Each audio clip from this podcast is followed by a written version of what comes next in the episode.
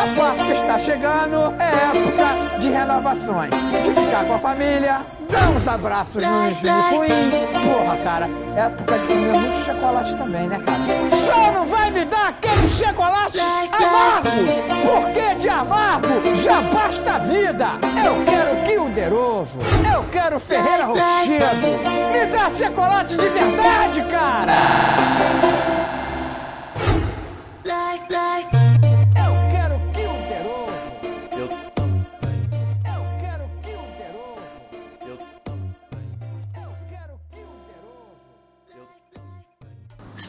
Mais um episódio do Boa da Semana. Hoje a gente vai explorar um novo formato aqui no podcast. Esse episódio é um especial e aproveitando o clima da Páscoa, vamos explorar esse tema. Falando a história, algumas origens e até mesmo algumas curiosidades sobre essa data tão especial e cheia de significados. Antes de mais nada, siga a gente nas nossas redes sociais, no Twitter e no Instagram, arroba Boa da Semana Pod, e você também pode mandar um e-mail com sugestão de notícia boa para o boa da semana podcast arroba hot, abo- hotmail, ó, arroba gmail.com. Agora, sem mais delongas, vamos para a pauta.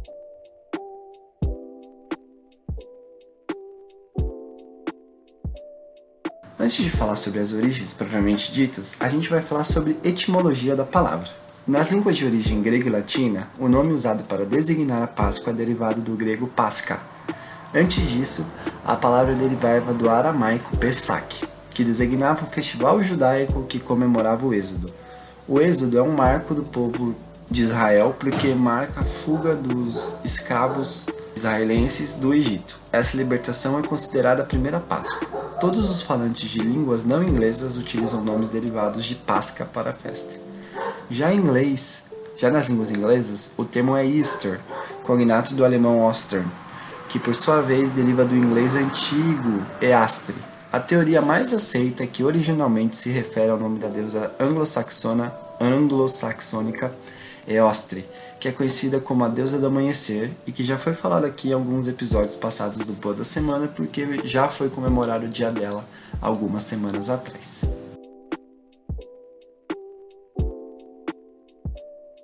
Como era a Páscoa antes de Jesus? Como a gente já viu, a Páscoa já era comemorada antes mesmo do, do marco de Jesus Cristo. A entrada da primavera era comemorada em rituais que têm muito em comum com a Páscoa dos cristãos. Praticamente todos os povos têm a sua versão da, da festa. Entre os romanos, a festa era da deusa Réia ou Cibele. Entre os egípcios, a comemoração era para Osíris, que no caso também ressuscitava. Até mesmo o Pesach, a Páscoa judaica que deu origem à cristã surgiu dos rituais da primavera dos pastores e agricultores hebreus, com seus pães sem fermento e sacrifício de animais. A partir do século IX, com a conversão dos povos germânicos ao cristianismo, houve uma grande mistura entre as tradições. Exatamente como na antiguidade, os símbolos das festividades pagãs acabaram incorporados à celebração cristã. É o caso do coelhinho, um animal era nada menos do que a representação da deusa da primavera entre os povos bárbaros.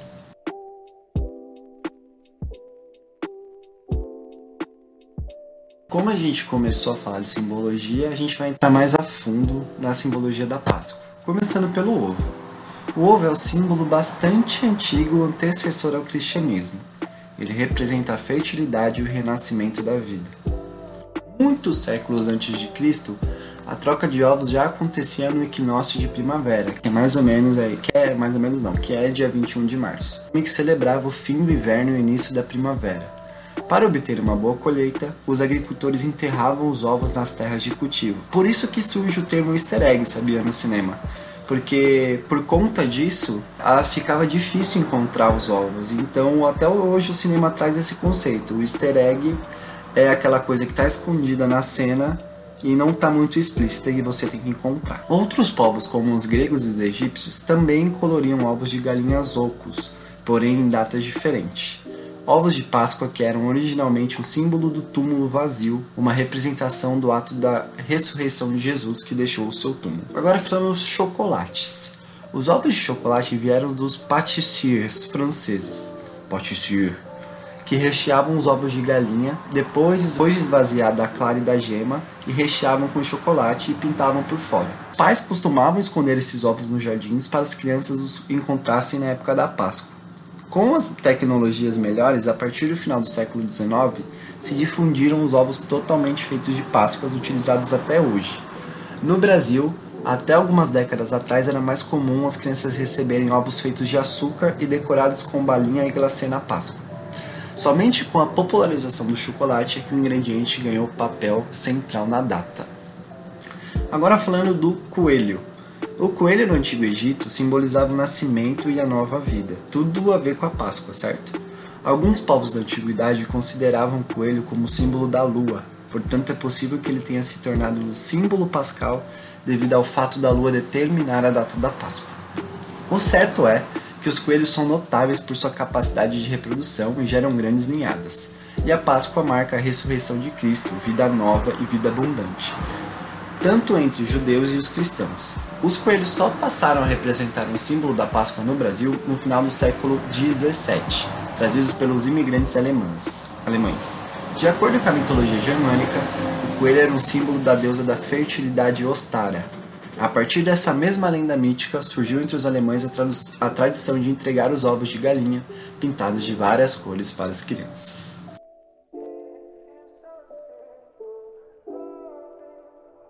A gente vai falar um pouquinho sobre a Páscoa pelo mundo. Na Bélgica e na França, os sinos das igrejas não tocam durante a Sexta-feira da Paixão e o Domingo da Páscoa. Diz a lenda que os sinos voam para Roma até a Páscoa e no caminho de volta deixam cair os ovos. E as crianças têm que encontrar esses ovos. As crianças belgas fazem ninhos de palha e os escondem na grama, esperando que o coelho da Páscoa os encham de ovos. Na Bulgária, eles colorem os ovos de cozidos na quinta-feira santa após a missa. Os pães, os pães pascais também são uma tradição muito forte. Podem ser pequenos ou grandes, mas sempre decorados. O pão é chamado de kolache ou kunazaki, ko, kozunaki seu sabor é semelhante ao do panetone brasileiro. Nos Estados Unidos, a atividade mais comum é a caça aos ovos de Páscoa. Ovos cozidos decorados com tintas são escondidos e as crianças devem encontrá-los. Em comunidades menores, as crianças da cidade se reúnem em praças para encontrar os ovos, escondidos em todo lugar. A Páscoa na Casa Branca, sede do governo americano, reúne pessoas de todo o país. A tradição vem do início da década de 1870, quando crianças brincavam durante a Páscoa no gramado do Capitólio, em Washington. Elas levavam seus ovos cozidos e os rolavam na grama para ver quem conseguia mandar o ovo mais longe. Em 1877, uma lei proibiu a atividade, mas o presidente Rutherford Hayes, em 1878, liberou o gramado sul da Casa Branca para a rolagem de ovos. No México, é popular a malhação de, do Judas, o apóstolo que traiu Jesus. Ao meio-dia do domingo de Páscoa, bonecos representando Judas são socados, enforcados e queimados. Em algumas cidades, Judas também é representado por uma pinhata. No Oriente Médio, a cerimônia do lava-pés é um dos pontos altos da comemoração. Na Quinta-feira Santa, os padres convidam mendigos a entrar e lavar seus pés e lhe dão presentes para celebrar o ato de Jesus Cristo. Na Suécia, Existe uma relação extremamente solene com a Semana Santa. Fazer casamentos e batizados nessa época é considerado inapropriado. As tradições pascais da Suécia e de outros países escandinavos lembram muito o Halloween norte-americano.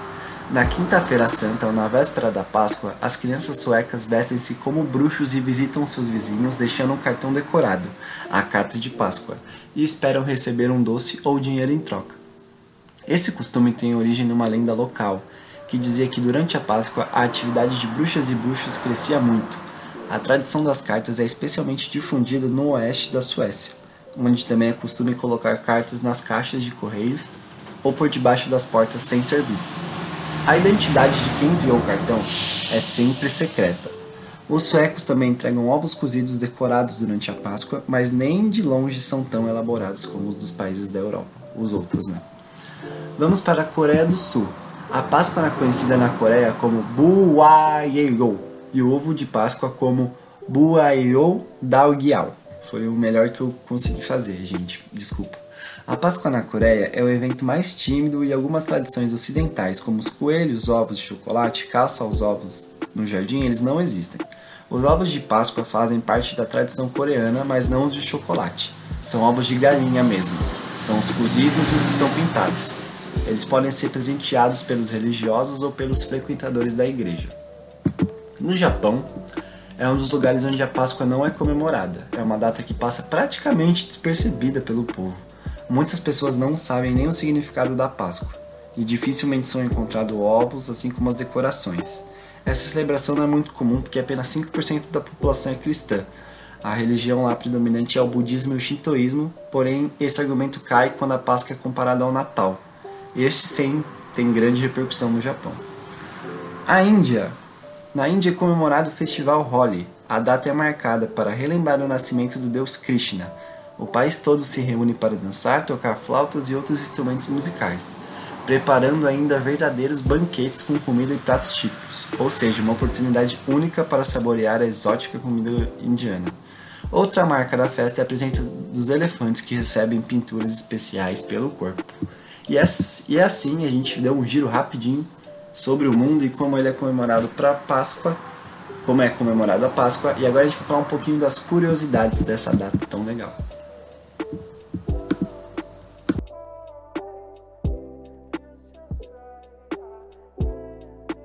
Por último, mas não menos importante, a gente vai falar sobre algumas curiosidades. Na Bulgária, em vez de esconder os ovos, luta-se com eles na mão.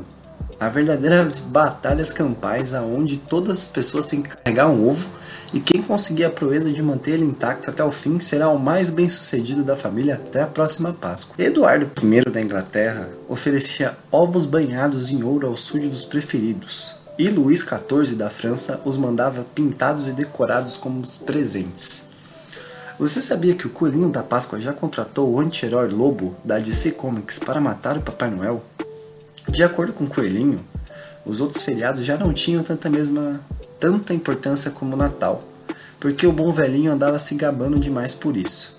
Após fechado o acordo, Lobo vai ao encalço do Papai Noel e deixa seu rastro de sangue por onde passa, matando até mesmo duendes e renas pelo caminho. Que horror! O maior ovo de Páscoa do mundo foi construído na cidade de Vegreville, em Alberta, no Canadá, em comemoração ao centenário da formação da Real Polícia Montada Canadense, que no Canadá é só Real Polícia Montada. O ovo tem 9 metros e é uma peçanca, feita de alumínio permanente anodizado em dourado, prateado e bronze. Por último, de acordo com lendas, um antigo professor das Bermudas precisava de uma maneira simples mas efetiva de demonstrar a ascensão de Cristo ao paraíso, e usou uma pipa decorada com a imagem de Jesus para ilustrar o conceito aos seus alunos. Como resultado, na Sexta-feira Santa, as pipas são uma tradição na ilha. Bom, esse é o final do nosso especial de Páscoa. Eu espero que vocês tenham gostado. Qualquer crítica, dúvida, sugestão, chama a gente lá no Twitter ou no Instagram, arroba Boa da Semana Pode. Eu gostei muito de fazer esse formato um pouquinho mais diferente. Semana que vem, na Páscoa, não tem episódio e a gente volta daqui duas semanas, se o ônibus permitir e parar de passar. Muito obrigado e até semana, duas semanas, até duas semanas. Esse podcast é editado, gravado, é um catadão da internet que eu faço e estudo e edito e dou uma, uma luz uma luz aqui para organizar. A arte da capa é feita pelos lindos da Natalie e do Juan. Beijo, gente. Tchau.